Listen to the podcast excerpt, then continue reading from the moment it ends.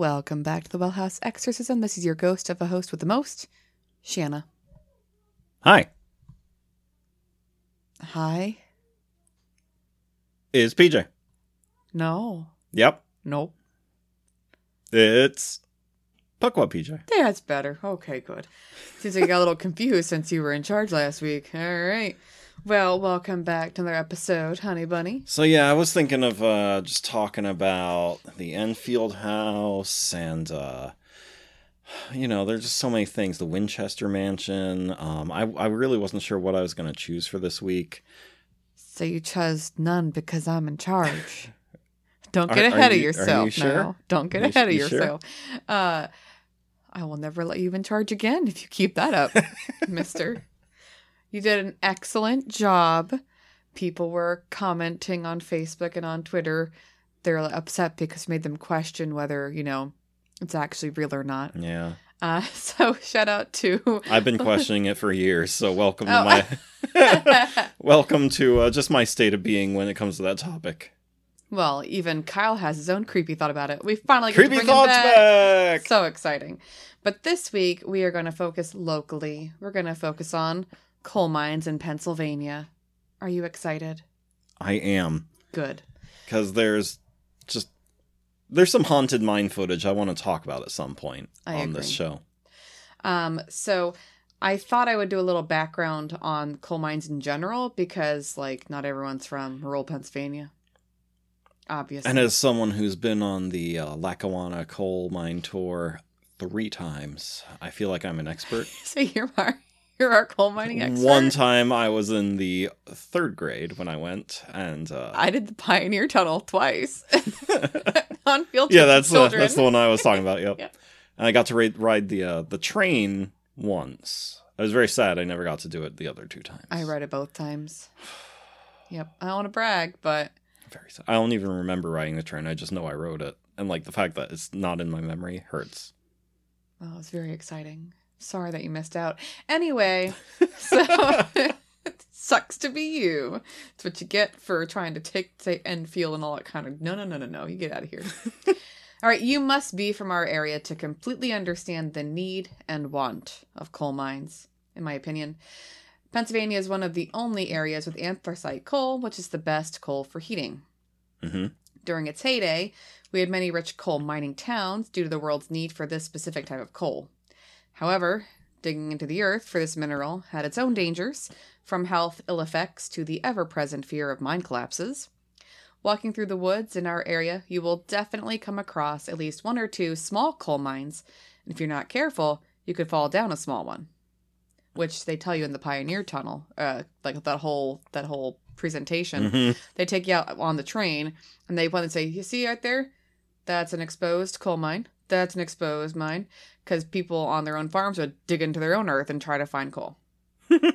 but since then, the world has moved to other forms of heating agents, so coal mining is a dying business, both monetarily and bodily. Uh, Ah, pretty good. Ah. pretty good. are, are we gonna mention the most famous coal mine real I'm quick? going to mention lots of stuff. Okay.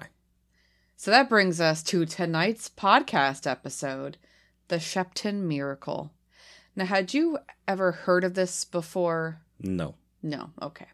It's pretty cool. It is not the most famous one, but it does rank in like the top. Yeah. Uh, I want to say, is it top? So we're not talking about talking about the most famous coal mine real quick. the most famous coal mine or coal mine disaster? Coal mine disaster. Shh. I have a whole list. Okay. We're gonna go over all of them. Excellent. Okay. Okay. So, the Sheppton Miracle is one of the area's most famous coal mine disasters due to its inclusion of almost death and death for somebody, complete darkness, not unlike The Pit and the Pendulum by Poe, otherworldly entities, possibly alien, but most likely angelic, a pope, and maybe some light cannibalism. Hmm. All the above. It makes for quite the story, as you will soon find out, Puckwa PJ. But first, I would like to acknowledge my references for this evening Coal Region Hoodoo, Paranormal Tales from Inside the Pit by Maxim W. Furek, and Sheppton, The Myth, Miracle, and Music, also by Maxim W. Furek. I would also like to personally thank our devout listener, Penny, for buying me the Sheppton book, which is personally signed by the author, and for letting me borrow the Hoodoo book. It's made for some awesome reading, couldn't put it down. And shout out to Kyle, who also has the Hoodoo book, and he said he finished it and he loved it. My references are a couple trips to a coal mine. And your brain? That's that's about it. That's what I got. You are such an expert this evening. I bring a lot to the table. You did literally. I see there's so much in front of you. There's yup. There's a microphone. All right. I have this joke book. No, this is a scary pot. Again, this is. anyway, before heading into the book and the story, I go feel into the book. yes, you're gonna dive right into it, like deep dive. Get get your diving gear ready. Okay. I feel it's necessary to create a backdrop of coal mining for our listeners abroad. Again, if you're not familiar with our area, you have no understanding of the impact of coal mining, and then, of course, the impact of the loss of interest Yeah. in it later. So many once booming coal mining towns are now destitute and they just cling to their memories of the past. It's heartbreaking. Like we used to work at Mount Carmel, and it was a coal mining industry, as was its sister school, Shamokin. Yep. And you hear about the- Northumberland, Coal Mhm. Township, uh, all those places. Outside of Hazleton. And even down like West Virginia, there's like Wel- Welch, West Virginia, um, which anyone who's read Glass Castle, you know, that's an old coal mining town that Yep. just is a shadow of its former glory. Well, and it, it's just really sad because you hear them talk about their their days and how great they used to be and how rich they used to be, and now it's just these like shanty towns, you know? Oh yeah, it's so sad to drive through those towns. yeah. Added to this, of course, is the fact that so many men risk their lives daily to bring coal to the surface of the earth for use. Their constant work in the bowels of the earth led to many health issues like black lung and cancer, and ever present dangers like cave ins. What Mhm. a thought. So, black lung, you know what it is. Yes. What is it? It is continually breathing in soot and coal dust and everything for continual like continuous periods of time and it clings to the inside of your lungs and you just have this horrible cough and can't breathe properly. Yep. It is, they actually call it CWP as well, but black lung is the common name. So in 1831, a doc- Coughing with penalties. Yes, yep, that's what I it is. nailed it. In 1831, a doctor in Edinburgh, Scotland, described black lung for the very first time in medical books. During an autopsy of a coal miner, the doctor stated that the man's lungs were, quote, a black carbonaceous color. So they're black lungs. and he concluded that it must have been because of the, quote, habitual inhalation of a quantity of coal dust, Yep. which, of course, is what is seen in a coal mine constantly. And something that's important too to note is um, when you're re- breathing in coal dust, it from what the book said, it feels like you're getting stabbed by little shards of like daggers the whole time. Yeah. So when you're down there, you take a deep breath in of coal dust, you feel like you're being stabbed by it. Oh my gosh. That's what they put up with to get us cold. All day, every day. Yeah. Of course, another issue is cancer. Uh, in, two, in 2011, a peer reviewed study found that cancer rates are nearly double in coal mining industries over others, Wow. especially in the areas where you've done uh, mountaintop removal mining. Um, so something about that just kind of brings cancerous agents to the surface, like asbestos, for example. Yeah, but if you live in a, a town like that, cancer almost double. Now, of course, in the mines themselves, there were ever present dangers. So, while cave ins are the most obvious problem that we think of, because you mentioned that we are going to discuss some of the most famous mm-hmm. and most disastrous mining issues, there were other problems that were just as dangerous. So, I went to Howden.com for this. According to Howden.com, one issue was methane gas. This gas is mm. highly flammable and explosive. Another issue was constant water drainage issues, which you don't really think about. But if it's raining above ground and the water comes down, Yeah. it's right to you, like you're in trouble. So if there was no pump to remove the water from the mines, miners would drown. If ventilation was not properly maintained, miners would suffocate or explode. So that's actually called fire damp. Another gas, commonly called black damp, is carbon dioxide, not monoxide. Mhm. That's a different one. It is a colorless, noxious gas that only gives off a slight acrid smell at higher concentrations, so it makes it very hard to identify through our human senses because our noses aren't as good as dogs, right? Yeah. We can smell it from cars and things like that because Yep. it's high, High concentration. concentrations. Uh, it leads to asphyxiation in humans. The early symptoms of black damp are drowsiness, dizziness, and lightheadedness, which can just be mistaken for fatigue because they're working 10 to 12 hour shifts where they're shoveling coal. Yeah. you know, so they're exhausted. But of course, lethal doses of carbon dioxide leads to asphyxiation, and that can result in death within seconds, which is horrifying. Yeah. Next on the list of gases was, of course, carbon monoxide, which we uh, commonly called white damp. So you got your fire damp, you got your black damp, now you got your white damp. It's colorless and odorless and is therefore very hard to detect. That's why it's called the silent killer. And so you've heard the stories like, you know, taking canaries into coal mines. Yep. Because it kills small animals faster than us. Yep. Yeah. So moving on, the last one was called stink damp, which I think is hilarious, but it's hydrogen sulfide. So Ah, it yes. smells like rotten eggs, yeah. It is highly toxic and it's capable of causing death in humans via asphyxiation. In lower levels of it, though, it will irritate your eyes, your nose, and your throat. As it increases, it has a narcotic effect on your nervous system, which causes headaches, dizziness, and difficulty breathing.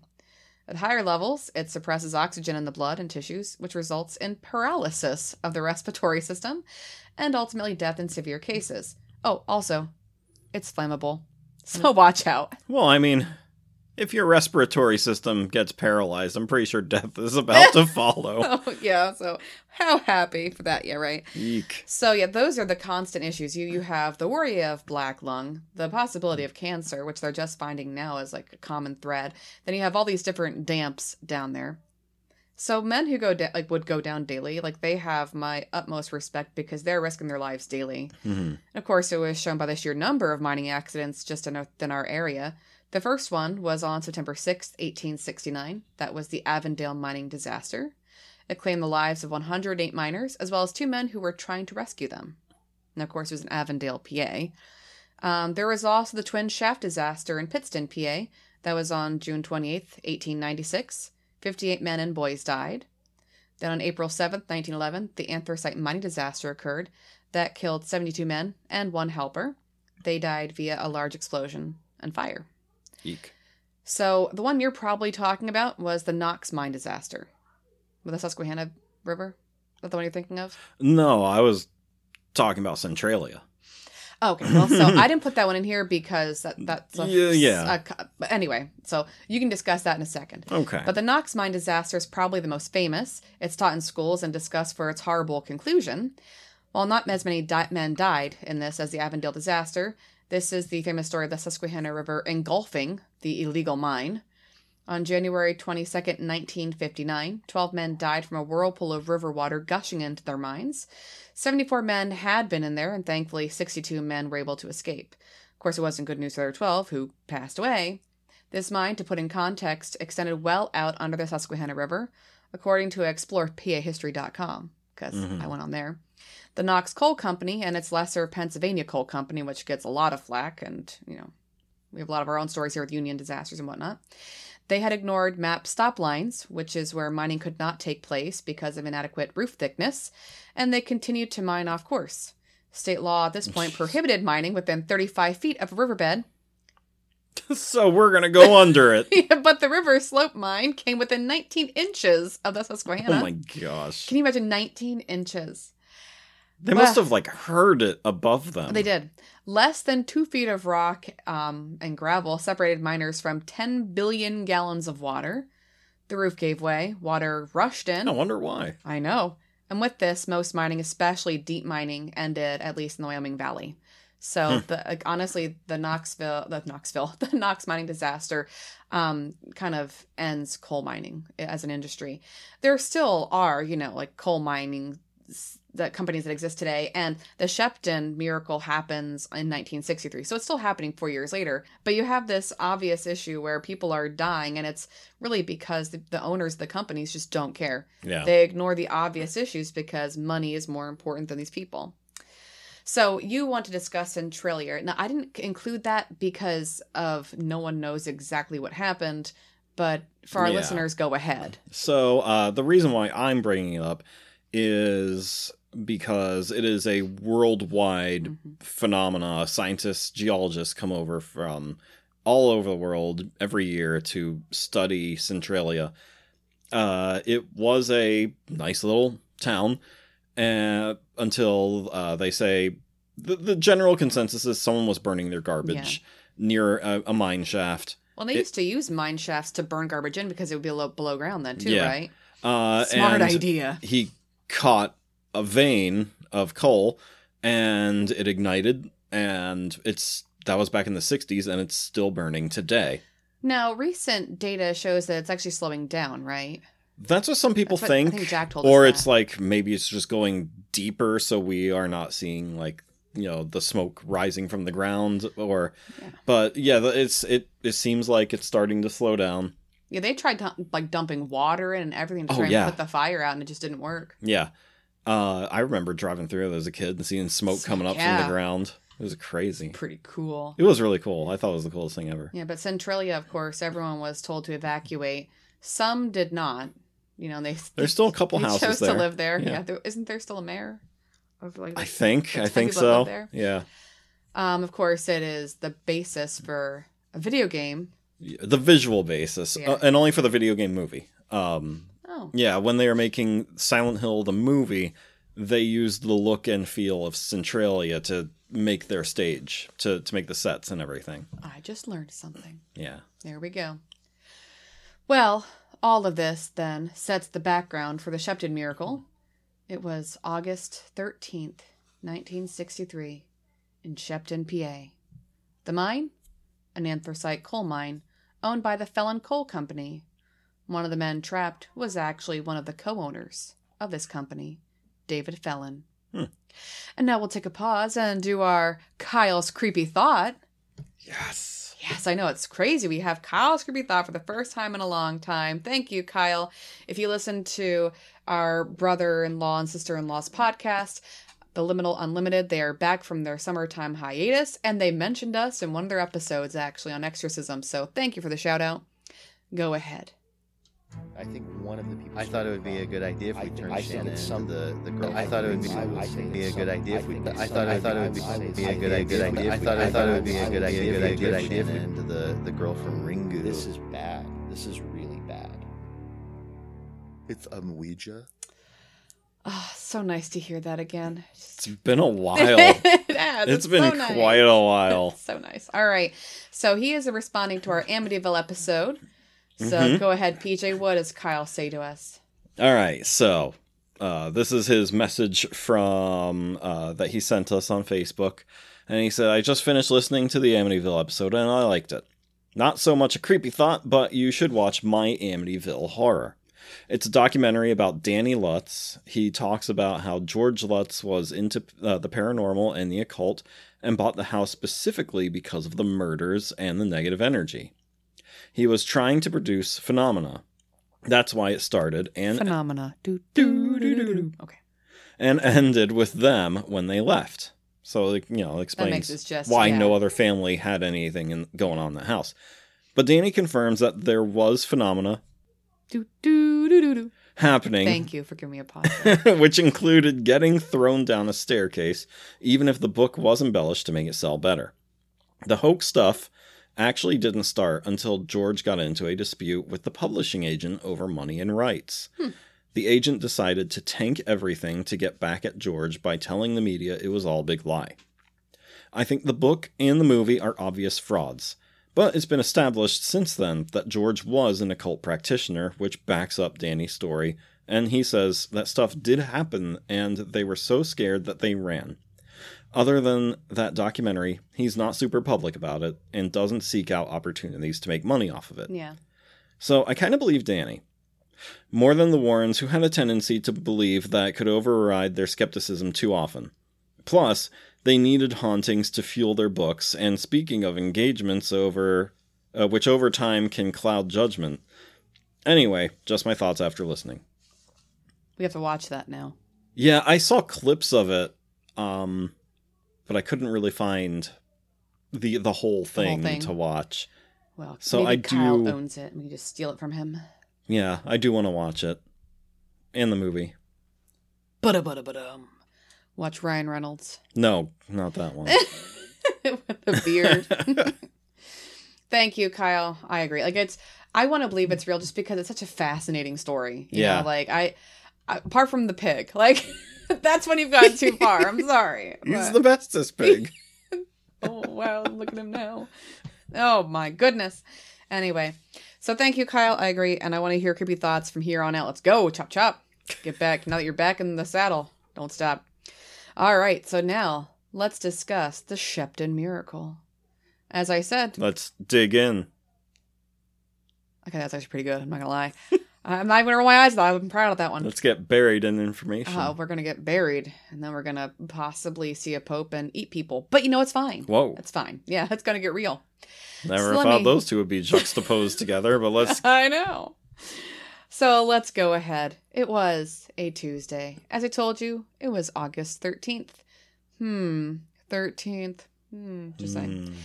Shortly before 7 a.m., three men were underground beginning the day's work. They were Dave Fellin, Hank Throne, and Louis Bova.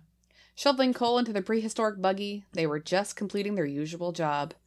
About 8:50 a.m., they sent a loaded buggy up the 40-foot slope. What happens is the buggy is connected to cables and is drawn up the slope on iron rails. It's dumped out and then sent back down empty for more coal. If you have seen any coal movie, you know exactly what we're talking about. Yep. Sometimes they had donkey carts Yep. too, but In this case, they had cables. Yep. So the donkeys had the day off. On this day, as the buggy was headed back down, empty, the hoisting cable snapped, sending the buggy off the iron rails and pummeling down 300 feet into the depths. On its careening path down, it took out wooden beams that were there to support the roof. From there, broken rocks and coal flew down at the miners like bowling balls. The structural timber beams fell down, bringing the roof with it. The escape route was caved in, with tons of debris for almost 70 feet above the miners. There was no way out. They were trapped 331 feet below the surface of the earth. Now, Fellin, who was one of the co owners, knew what happened immediately. However, he was on the ground, body aching. He couldn't see through the particles of dirt and rock. The air was clogged with dirt and coal dust. He tried to breathe in two gasps of air, but he sucked in the tiny daggers of coal. Throne recollected later that after the first cave in, there were five or six others. Due to the debris and gravity, this forced them to continually look for safe places to hide. He stated, In the first hour and a half, we just sat there against the wall while debris piled higher before us in the tunnel. The rumbling from the cave in lasted that long. There were others later. And something I want to talk about too, but it's important is when these cave ins happen, it is so loud that your ears are ringing. It's like shooting a gun in a basement, as we mentioned before, Yeah. right? But like that constant sound, it's awful. And so Throne's ears were just ringing like nonstop, like he had tinnitus. Hmm. When the first cave in happened, Fellin and Throne were on one side of the railroad tracks and Bova on the other, due to the fact that Bova had been the one to signal the buggy to be pulled up initially. After that cave in, they were able to verbally talk to him. Bova stated that his leg was broken badly and he was in extreme pain. After this, they never heard from him again. The assumption is that after the cave ins, he was killed. Fellin and Throne survived in what miners called monkey shafts. These were small shafts set apart from the main shaft where the men usually would store supplies, but that they could dive into for safety during a collapse such as this. This monkey shaft was about six feet high and went to about 18 inches in the rear. While they would have to search for other monkey shafts throughout their five day ordeal, the most commonly noted prison in which they lived was 9 feet by 14 feet. It was tiny. And so, what happens is in the story, the size and location of their prison changes because within like five days, they had to keep searching for different monkey shafts pretty Yeah. much as they're crawling looking for safety. So, I'm going to stick with the 9 feet by 14 feet as a general idea of how small their yeah, their safety was. yeah. Jail cell sized, essentially, a little Yeah. bit bigger. So, how big is a jail cell? Uh, eight by twelve, I believe. Oh, yeah. Okay. So this is their Yeah. yeah two men stuck together in here. Yeah. Mhm. Um, and of course you're thinking oxygen, right? Adding to the frequent cave-ins was the near and total darkness. The power line to the work lights broke, so for the first few hours the only light they actually had was from their helmets. But those lamps burned out as well. The matches wouldn't burn down there in that pit, so for all the days they were there they sat in darkness, but not in quiet. The continual fall of debris went on for all the days, so they couldn't even have a moment of peace. In complete darkness, Fellin and Throne searched for Bova and a way out on their hands and knees. All the while they breathed in the dust and coal, choking constantly. They were literally buried alive and had a constant fear of lack of oxygen, lack of water, and coal smashing down on them. In an instance of prac- practicality, the men found all the loose and broken timbers they could and propped them against the roof of the chamber for protection. The roof line was so low that they could not stand. They had to crawl. Fellin, a man of much mining experience, knew they would struggle with hypothermia, claustrophobia, dehydration, and madness from the lack of light. So, PJ, so far, how you doing? I hate all of this. yep, me too. oh, this is terrible. Uh, the biggest thing for me is like stuck in one small room and it's completely dark, and knowing that we're running out of oxygen, like that would just cause me to hyperventilate. Like, yeah, right like there. claustrophobia would Yeah. kick in very fast. Yeah. And so it's interesting to hear Fellin's story versus Throne because Fellin is an older man. He has seen it all, done it all. He could even like when he heard the sound of the rock falling, he could pinpoint how many feet of rubble was between them and the and the top of the ground. Like he's like, I assumed it was about seventy feet of just debris, and he was right. It was seventy one. Huh. Then you have Throne, who's twenty eight, and it's like this is new to him, and he's like, we're gonna die, we're gonna die. So having one of each in there. So to offset dehydration, because Fellin knew this was the biggest issue, he had them suck as much much moisture as they could from the wooden timbers that they had propped against the roof. They also found a small stream running through the mine. Sadly, they had to resort to drinking from a brackish and stinky pool of sulfur water. They also chewed on small pieces of wood to fill their stomachs and to stop their hunger pangs. The probability of hypothermia was very high. The mine was 50 degrees. Now, while in Pennsylvania we joke that 50 degrees is t shirt weather, and we start putting on shorts and flip flops, being in a mine at this temperature continually can actually cause frostbite. If human body drops below 95 degrees Fahrenheit, hypothermia sets in. hmm So, th- uh, Throne and Fellin both knew this was what was happening to them. They could feel their core temperatures dropping. Throne's body started shivering and his teeth chattered so badly he had to actually clamp his mouth shut. And even though he fell on his face initially and got beat up in the face and his mouth was like in so much pain, he had to clench his mouth shut so his teeth would stop chattering. Hmm. Yeah. They did the only thing they could to offset hypothermia. Throne stated, To keep warm, I'd sit with my legs spread and David would sit between my legs with his back to me, and I'd breathe on his back and neck. All the time we'd be rocking back and forth also to keep warm. Then David would switch and do the same to me. We'd do this for five to ten minutes at a time. Then we would stop, but only for five minutes, say, because then we'd be cold again. Most times it felt like 30 degrees above zero. Fellin added to this by stating, To keep warm, we'd sleep face to face with our arms around each other. We'd sleep maybe half an hour, and then the cold would wake us, and we'd start rocking again to get some circulation. Which I think is pretty smart. And again, whatever it takes for to stay warm. And actually, they were wearing uh, thermal underwear and everything too, and they were still that cold. Yeah. Well, that yeah, like when we go, you know, if you've ever been into a cave or a mine, you know that it gets cold down there very bring a- quickly. A, sweatshirt. yeah, they uh, every gift shop sells hoodies, you know, Yep. uh, and they always recommend bring you know wear pants, bring bring a sweatshirt because it's cold in there. Well, even yeah, Penn's Cave, same thing. We went there Mhm. in summertime. It was like 90 degrees outside. We went down on that boat. Like, oh, it feels so good, natural AC. And then like you're halfway through, I'm really cold, and the kids are shivering against you, and they're in coats. And then the boat like comes out into the lake, and you hit the sun. You're like, ah, yes. And then it starts feeling humid because you're on water. You're like, I want to go back in the cave. and then you're cold again. Anyway, and also like the blackness of it too. because you don't experience pitch black often. You know, it, there's always ambient light Mhm. from either moonlight or streetlights or whatever. There's always some kind of light, so you you're it's not pitch black. But down there, it's nothing. Yeah. Well, and for a while after their lamps went, there was a story that, of course, that Fellin has a watch. And so that gave him a little bit of light. But even that didn't work after a while. Hmm.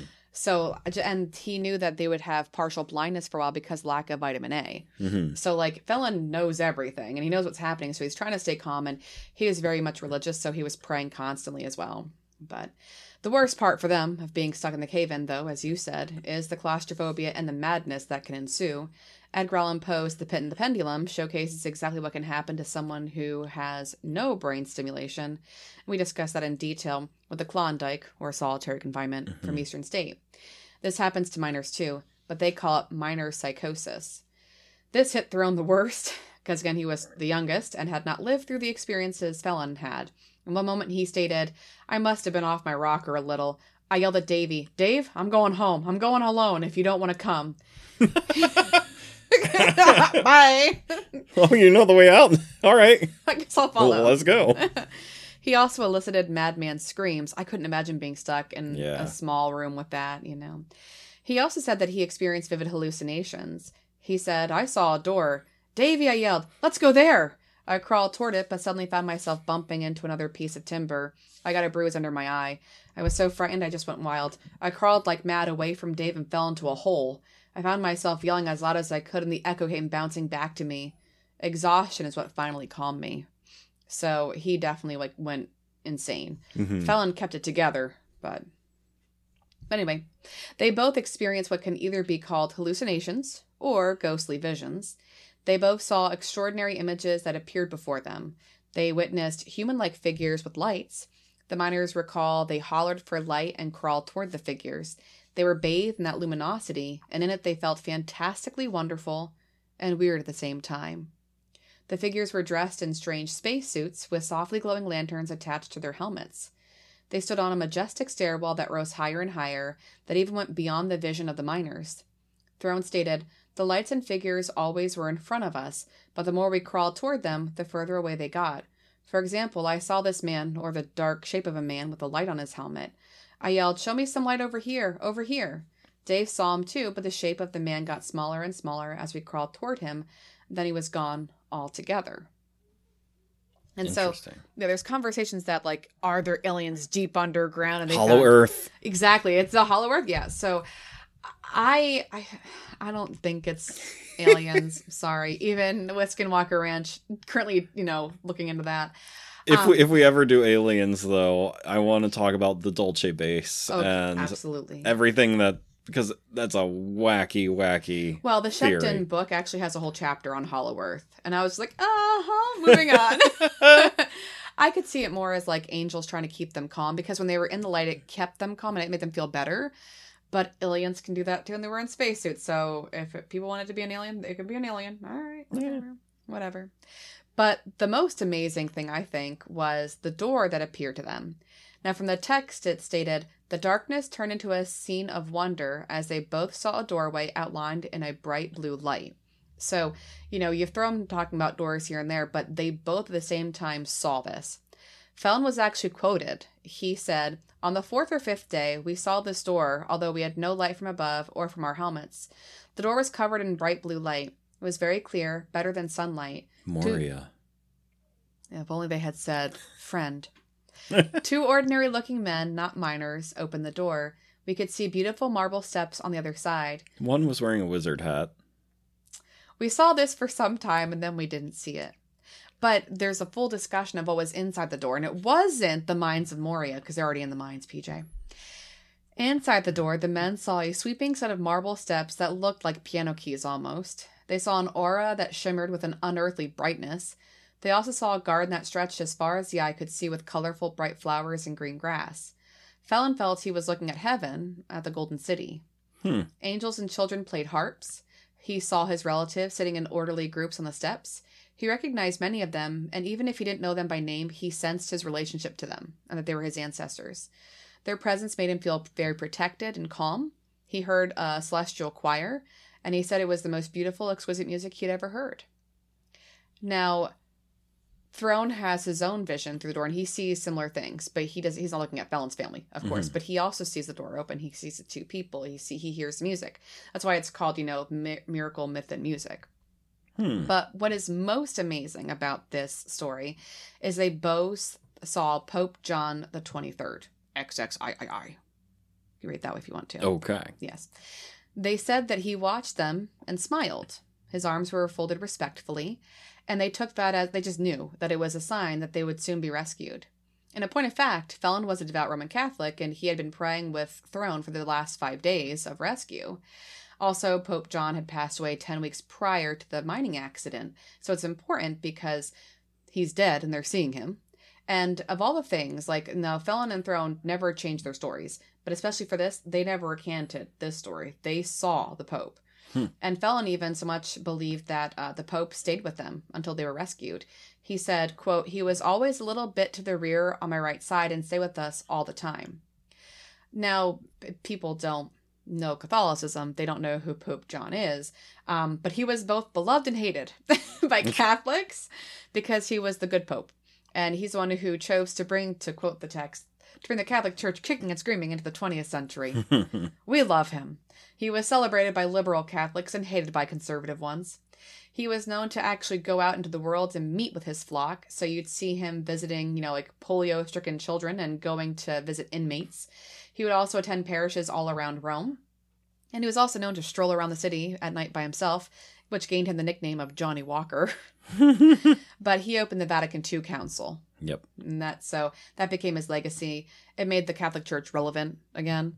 Um, it allowed the use of other languages for church and prayer, i.e., English, which is so nice Yeah. to not be talking in Latin. Yeah, Vatican One. The priest had their his back to you the entire time, and only the whole thing was in uh, Latin, like Mhm. you said. So Yeah, there was no yeah. connection. It was yeah. Um, it had other updates too, because he wanted the church improved and more modern. To this day, it is seen as controversial, and there are groups who still refuse to follow his changes. So you can go to churches that are all Latin all the time, and uh, yeah, so those still exist. But anyway, his connection to the Sheppton miracle is one of the reasons he was canonized as a saint, because it was a miracle that happened Yeah. after he'd passed away. because you need three miracles to be a saint. Um, all are in agreement that he would, of course, be the person to visit these men in a time of crisis because they're regular people that like he, that he would visit his flock. So regular people asking for help, so he was there, you know, Mhm. which I think is kind of cool. So anyway, not long after his visit with the men, they were finally found and rescued. A borehole was used to drill down to the men. In a miraculous turn, Fellin's brother actually is the one who told them where to drill. He said, right here. He put his X upon the spot, if you will, right? And so David Fellin down below said that when the drill came through the roof of their cave in, it almost hit him in the head. But on August 27th, the steel drill that was used to create the 17 and a half inch borehole was removed. Seeing that the hole was full of ledges and dangerous and irre- irregular crevices, the men realized using pods to get them out would be impossible because the plan was to send these pods down, put the men in it, and drag them back up. Mhm. But there was just no way with all the different ledges.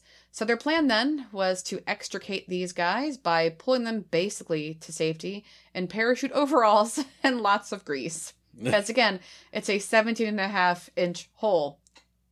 I don't know how if I could fit through that. I'm like I 17 and a half. know. So, attaching the men to harnesses, they were pulled up and out of the cave uh, through the tight borehole. Throne was pulled up first because Fellin felt he should not be left alone in the pit due to his hysteria. Um, for poor Throne, who does have claustrophobia, it took 15 minutes and 45 seconds to pull him out. And finagling of his body and like rotating his body to fit through some of the harder areas. But for Fellin, it took 8 minutes and 15 seconds. Um, Throne stated that having a blast of regular air to breathe was too much and it actually knocked him out.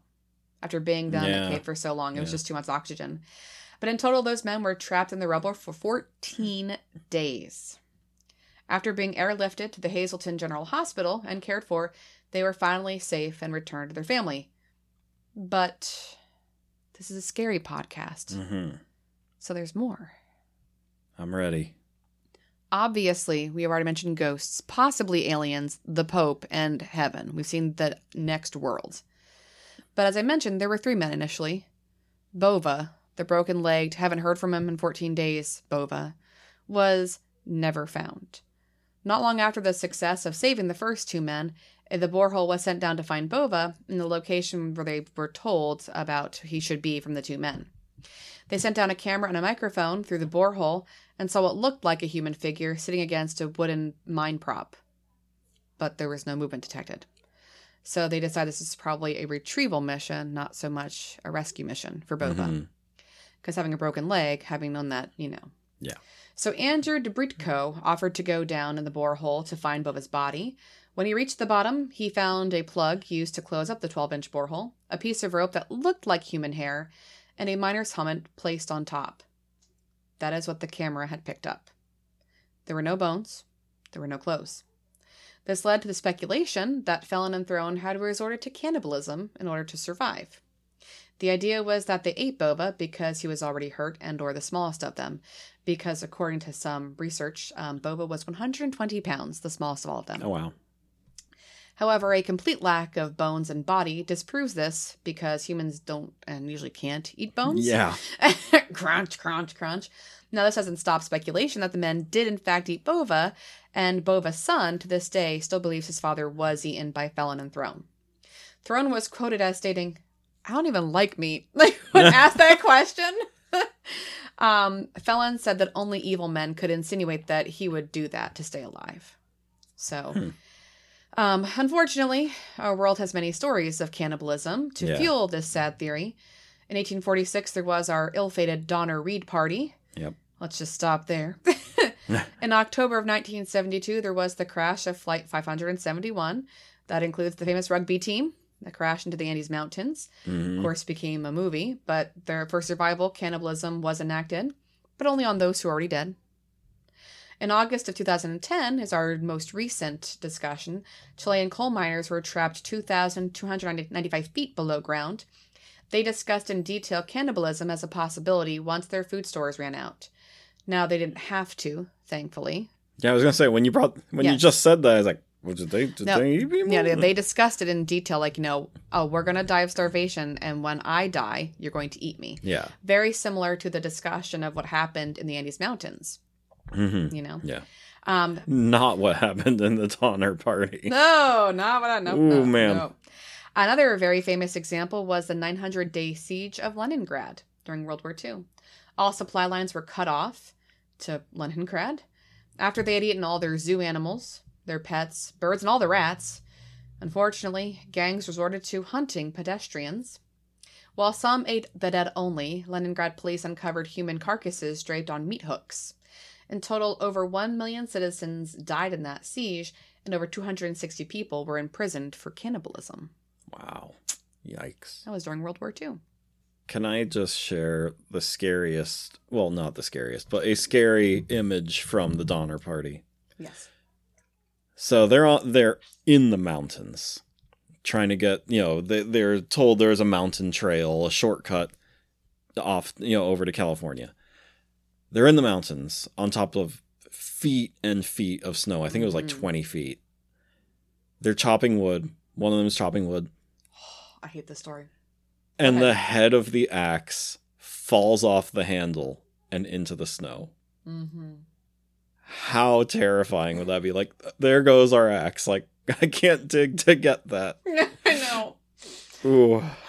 It's like God did not like these people. Or it's like I don't know. Like everything about that story. It's just like Oh, hmm. everything. There's like no good luck No. for any of them. I don't want to draw the short straw. Yeah. So anyway, unfortunately for then Sheppton, the question becomes: No, while we know it's a mine disaster, was it a miracle or was it a murder, a monster of a murder, really? And that's the question that we'll never have answered, um, Yeah. because all those who were part of it are now dead. Yeah. Fellin passed away of old age, as did Throne. Now, personally, when I read through everything, I feel it was a miracle because it's a mining disaster. Mhm. 70 feet of rubble closes off you know yeah. the the mine shaft and one of them at least has to be hurt you know because you're Yeah. getting hit by bowling balls Yeah. of of debris and we in civil war of course you get hit by bull, by cannonballs and you're losing legs for crying out loud Mhm. so if bova like said like i have a broken leg and it's i'm in extreme pain he's not going to last 14 days because he's probably bleeding if it's a compound fracture he's bleeding so there's even more Yeah. problems for dehydration At the very least, internally. yeah, and then disease and like you know the meat turning green because uh, you're putting all that nastiness into your cut, Yeah. and then with all the different you know continual drops of rubble, if you can't find a monkey shaft, that's it. You Yeah. know, so like I personally think like in terms of like the odds, getting two out of three out three out of three ain't bad. You know, getting him out of there. Yeah. Um, and just the fact that there's no bones. I know like they, no body, no crime. Like it tends to be like our our Mhm. conversation, but you'd think that the guy who goes down there would have found something Yeah. if they had eaten somebody. right. You know. Yeah, that's the only thing. Like, I want to, you know, A, I don't believe it was murder. If they did eat him, it was because he had already died and Yeah. they needed to survive. B, if they ate him, there should have been There wouldn't even be the whole, yeah, there wouldn't have been a whole body left. You can't eat 120 pounds of meat in Yeah. 14 days. No. But like especially when you're stressed, your hunger actually dips. You're not hungry Mhm. because your body's in that fight to survive and you're cold. Yeah. So your most prescient worry is getting warm and then drinking water. Yeah. And then if there's time eating something else. Yeah. And Fellin being a well-known and, you know, well-versed coal miner, he's like, "Hey, we're going to chew on wood shards. It's going to fill our stomachs." Very similar to the what was the fox in the marsh? What was that story of the guy that was the Civil War who had his guys in the marsh stuck on buttons? Oh, yeah. yeah, I'm, I it's I'm pulling from the recesses of my brain, Mr. Marshman. I'm sorry for getting the whole thing wrong here, but that idea like you keep your your salivatory glands moving, that way you won't you won't feel dehydrated, you know. So he was well versed in that, and so having you know him and Throne chewing on wood at least is going to keep them. Yeah. The guy Mel Gibson's character was based Yeah, on in The Patriot. Patriot. So it must have been during Revolutionary War, not during Civil War. Yeah. But and, regardless, you know, I I personally feel it's a miracle. Now it's not just because I'm Catholic, but because they saw like you know aliens too, so they could have been seeing hallucinations. hmm But having the same hallucination, Well, I mean, if one guy says like, "Do you see that?" and the other one's like, "Yeah," he's like, "He looks like an alien." Yeah, you know, like they could be like imprinting, On you know, each similar to how illusion or not illusions, um, hypnotists work. You know, Yeah. like a guided hallucination. One starts seeing something and says it, and then suddenly the other one can see it now too. That's possible. well, and these guys did go through like some some tests and whatever. Or I was reading the t- in the text, and psychologists like don't want to admit that they could have seen something otherworldly. So they said, yeah, they don't show any signs of psychosis. Um, so we're gonna go with probably hallucination. Like they, they couldn't do anything else. Yeah. Um, but I thought this was a good story to tell just because this weekend was supposed to be our spiritual event, this the Paracon Yeah. with our super best friend Kevin Paul, who have unfortunately had to have some major surgery in his healing, so he couldn't uh, he couldn't uh, put it on. So looking forward to that next year. Super best friend Kevin Paul. Looking forward. Can't to it. wait. Can't wait. But I thought this was a beautiful story because, you know, he is a very into like, you know, mysticism and, you know, the the miraculous that can happen every day to people and, you know, the idea of like talking to ghosts and having something like a guiding hand there. Doesn't gotta be a pope, you know, get over yourself, Ellen. But you know, so I thought it was like kind of like a nice little homage to our darling Kevin out there who's getting um getting healed Yeah. still. So what do you think? Do you think it was a miracle or do you think it was a murder? No, definitely not murder.